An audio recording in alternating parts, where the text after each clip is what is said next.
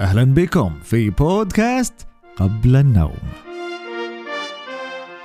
حيث أسرد لكم أعزائي الأطفال قصص ما قبل النوم. في جعبتي لكم اليوم أعزائي الأطفال قصة عن أرنب سريع جدا وسلحفاة بطيئة جدا. الغريب في الموضوع أن السلحفاة قد تحدت الأرنب بأن تسبقه في في سباق. هل كانت السلحفاة مجنونة؟ لا ندري. سنعلم في نهاية القصة. لكن قبل أن نبدأ القصة دعوني أسألكم سؤالا عن الأسنان. هل غسلتم أسنانكم؟ أتمنى أن تكون الإجابة نعم. أتمنى. فلنبدأ القصة. وحتى نبدأ القصة أتمنى أن تغلقوا عيونكم وتستمعوا لي وأنا أروي هذه القصة. سأعد إلى الثلاثة وأبدأ بسرد هذه القصة. واحد اثنان ثلاثة. كان يا مكان في إحدى الغابات في كولومبيا. كانت هناك تعيش حيوانات سويا في مجتمع كبير يتعاونون سويا في كل شيء في حياتهم. ولهم حقول خارج الغابة فيها أشجار فاكهة وخضار. وفي يوم من الأيام قال السيد وحيد القرن والسيد زرافة أمام المجتمع سنذهب لنحصد الفواكه والخضار وسنحتاج المساعدة. من يستطيع مساعدتنا؟ فأجابت السيدة زرافة والسيدة وحيدة القرن أنهما ستأتيان.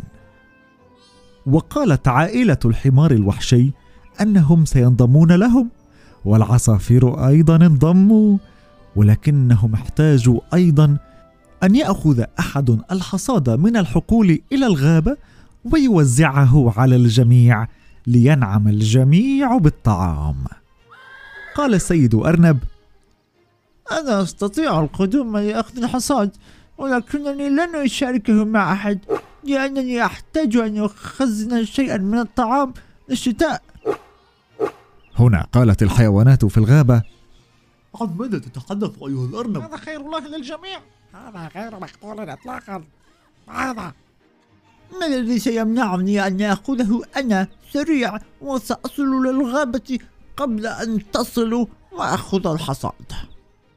استهجنت الحيوانات كلام الأرنب وأخذ الجميع يتمتم ويتكلم عن الأرنب.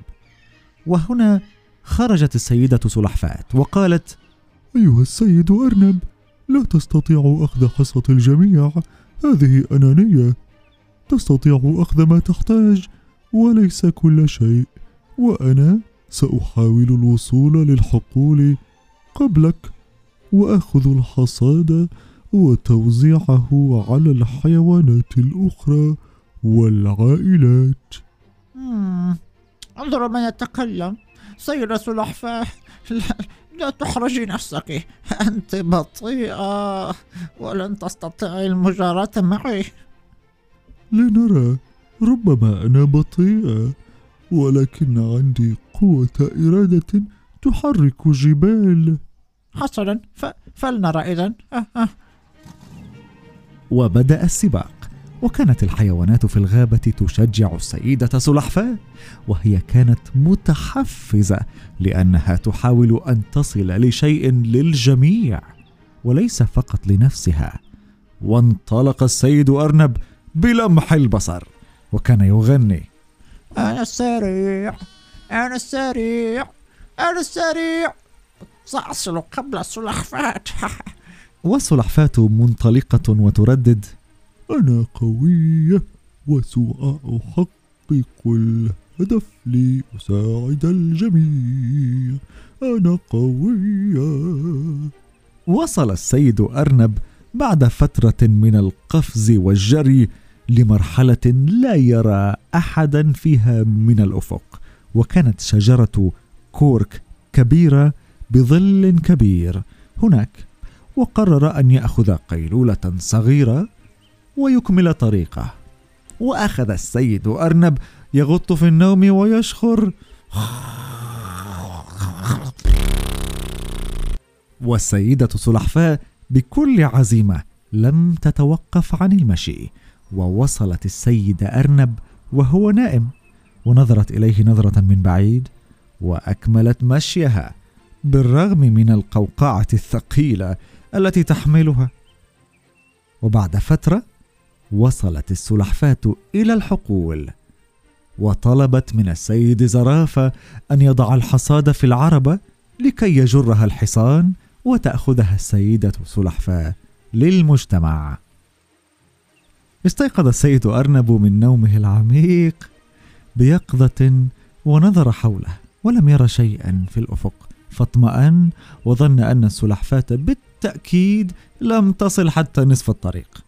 انطلق السيد أرنب حتى وصل وصدم برؤية السيدة سلحفاة تجهز للعودة بالحصاد للمجتمع والغابة ولم يصدق. وتقول له السيدة سلحفاة يجب عليك أن تتوقف عن الاستخفاف بالآخرين وأن تعترف وتحترمهم بقواهم وقدراتهم. أنا معك حق يا سيدة سلحفاة أنا متأسف. لا يجب أن أستخف بأحد. هل تريد المساعدة؟ يمكنك أن تحصل على ما تحتاج من الطعام كباقي المجتمع. كلنا مثل بعضنا. نعم نعم بالطبع. أنا أح... أنا أنا أحب المساعدة. وذهبوا سويا من الحقول للغابة. ووزعوا الفواكه والخضار على جميع الحيوانات وكان الجميع سعيدا لأنهم عرفوا أهمية التعاون بين بعضهم البعض وليستطيعوا التعايش مع بعضهم البعض يجب أن يروا قوى بعضهم وأن يتقبلوها ويحترموها لأن المجتمع لا يعيش بدون القوى التي يحملها كل فرد فيه. فأنت يا صغيري لديك من القوى الكثير ولأصدقائك وعائلتك قوى مختلفة لإخوتك قوى ولأهلك قوى ولك قوى وستكتشفها في المستقبل جميعا. ويجب أن نعرف أن من الأرانب المغرور والمتواضع وأيضا من السلحفات المغروره والمتواضع. فكل شخص فينا مميز بطبعه كفرد.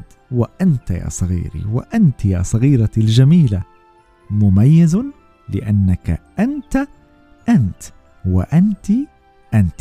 دعونا نستمع لبعض الرسائل منكم ثم ننهي هذه القصة. وأذكركم أي طفل يحب أن يرسل لنا صوته يمكنه ذلك عن طريق إرسال رسالة صوتية على صفحة بودكاست قبل النوم في تطبيق أنكور. أما من أحب إرسال قصص لقراءتها في البودكاست فذلك عن طريق الرابط أسفل الحلقة. وليلة سعيدة.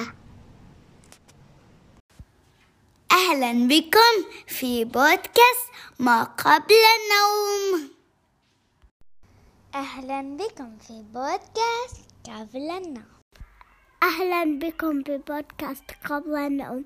أنا ليانا وأفضل قصة لي الخياطة الماهرة. أنا بحب التير بودكاست قبل النوم. أهلا بكم ببودكاست قبل النوم. أهلا بكم في بودكاست قبل النوم. حيث أسرد لكم أعزائي الأطفال قصص ما قبل النوم. اليوم عنوان القصة سارة والدب الصغير الذي يسمى الديسم وعندما يكبر يسمى الدب. أما الأنثى تسمى الدبة. تصبحون على خير أحلما سعيدة. أهلا بكم. في بودكاست قبل النوم أنا رزان من سوريا. بودكاست قبل النوم. أنا أستمتع جدا بالقصص.